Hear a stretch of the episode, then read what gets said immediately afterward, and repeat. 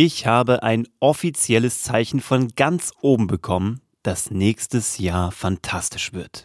Gut, das Zeichen war jetzt äh, Vogelkacke, die aus 30 Metern in meinen offenen Coffee-to-go-Becher im englischen Garten gefallen ist. Warum ich das aber als Glücksboten definiere, wo mir das schon mal passiert ist, kleiner Spoiler, es war in Venedig, und was du davon hast und warum 2021 ein verdammt geiles Jahr werden wird, das erzähle ich dir wie immer direkt nach dem Intro.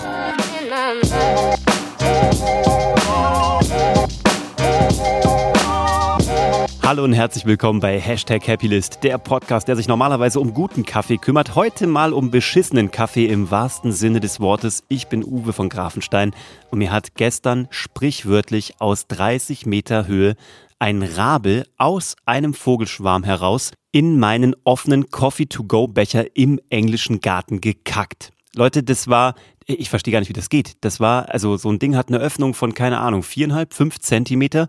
Der Dude ist da irgendwie über mir in 30, 40 Metern in so einem Schwarm geflogen. Wir haben den noch nachmittags im englischen Garten, als wir Fußball spielen waren, haben wir den noch bewundert, diese Schwärme, wie schön und wie grazil die da oben lang fliegen, dabei ihr Kra-Kra machen.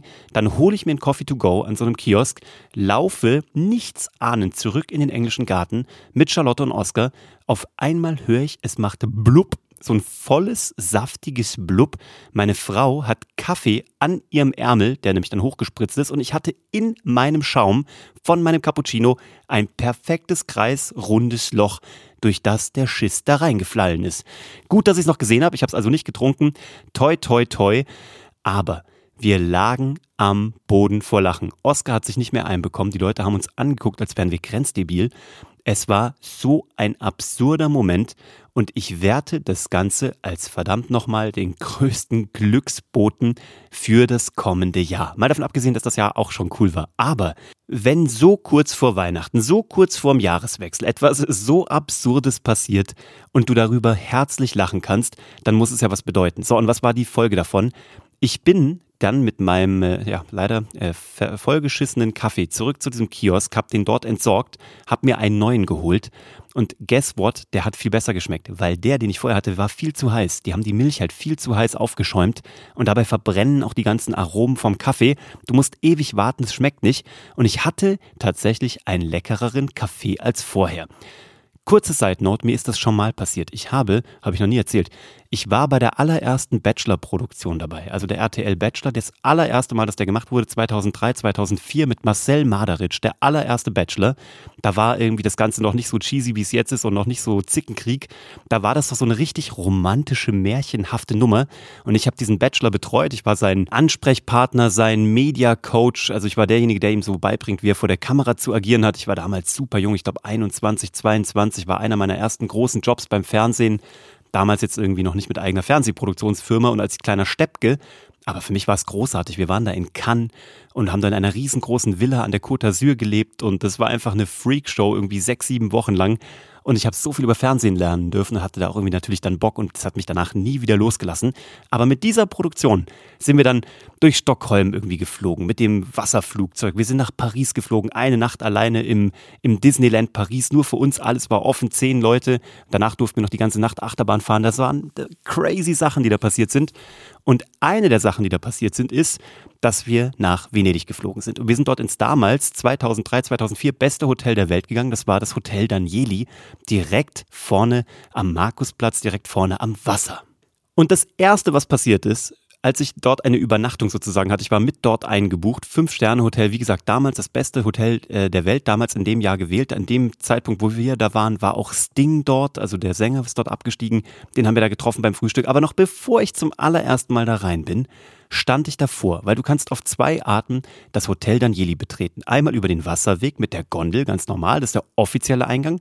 Und dann gibt es einen kleinen Seiteneingang, der nach vorne rausgeht, auf so einen, wie so auf so einen Bordstein. Und da befindet sich eine Drehtür. Das heißt, da können nur die Leute separiert eintreten und nacheinander. Und darüber ist ein Fahnenmast. Ich stehe also vor dem Hotel Danieli, bin vollkommen verzaubert mit 21 Jahren, habe irgendwie sechs Wochen lang die unglaublichsten Erfahrungen gemacht mit Privatjet und Rolls-Royce Silver Cloud 2 und gib ihm. Also das war einfach so die crazyste Zeit meines Lebens. Geld hat keine Rolle gespielt, RTL hat für alles bezahlt, das war unfassbar.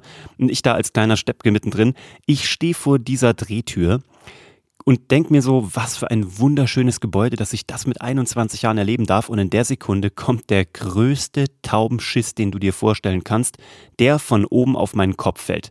Das allererste, was ich gemacht habe, als ich das teuerste und beste Hotel der Welt betreten habe, ist auf mein Zimmer zu rennen und mich erstmal komplett unter die Dusche zu stellen, um mir die Vogelkacke aus den Kopf, äh, aus den Haaren zu waschen, was crazy war. Es war widerwärtig, es war richtig eklig. Im Nachgang haben wir so gelacht, also die anderen mehr als ich, ich dann irgendwann auch. Aber es war danach eins der, eins der geilsten Jahre, was ich jemals erleben durfte. 2004 war so unglaublich. Schon die Zeit beim Bachelor 2003 am Ende war so großartig. Die Zeit in Venedig war großartig. Das war, also dieser Vogelschiss war ein Vorbote des Glücks. Und genau so werte ich dieses Mal dieses kleine Erlebnis im englischen Garten. Und das ist mein, mein Learning. Du kannst bei allem, was im Leben passiert, du kannst immer zwei, du kannst immer auf zwei Arten reagieren. Du kannst dir überlegen, oh mein Gott, ich wurde beschissen, haha, im wahrsten Sinne des Wortes. Und mein Kaffee ist ruiniert, 3,30 Euro hinüber. Und ähm, ja, keine Ahnung, kannst jetzt irgendwie dich ärgern und die Welt ist schuld und alles ist schlimm und alles wird und das auch noch während Corona und oh Gott, oh Gott. Oder aber du sagst dir, ich lache jetzt einfach mal herzlich drüber. Mein Söhnchen hat sich gerade schlapp gelacht. Meiner Frau, der wir dann den Kaffee, der da rausgespritzt ist, nachdem wir den abgewaschen haben, hat sie auch darüber gelacht. Die Leute drumherum sind mit uns abgebrochen. Ich glaube, das war einer der wertvollsten Momente für viele Menschen und für uns auch während dieser äh, Covid-Zeit, wo man irgendwie nicht so viel lachen kann. Und das war so ein geiler Moment am Ende des Tages. Und diese, diese Raben sind weitergezogen. Ich bin weitergezogen, habe mir meinen neuen Kaffee geholt, der dann auch noch besser geschmeckt hat, habe das Ganze einsortiert für mich unter wunderbarer Moment, ganz also wunderbar im Sinne von so ein absurder, seltener, schräger Moment, dass ich gesagt habe, so, den nehme ich jetzt und deklariere ihn in meinem Schrank, in meinem Erinnerungsschrank als gut.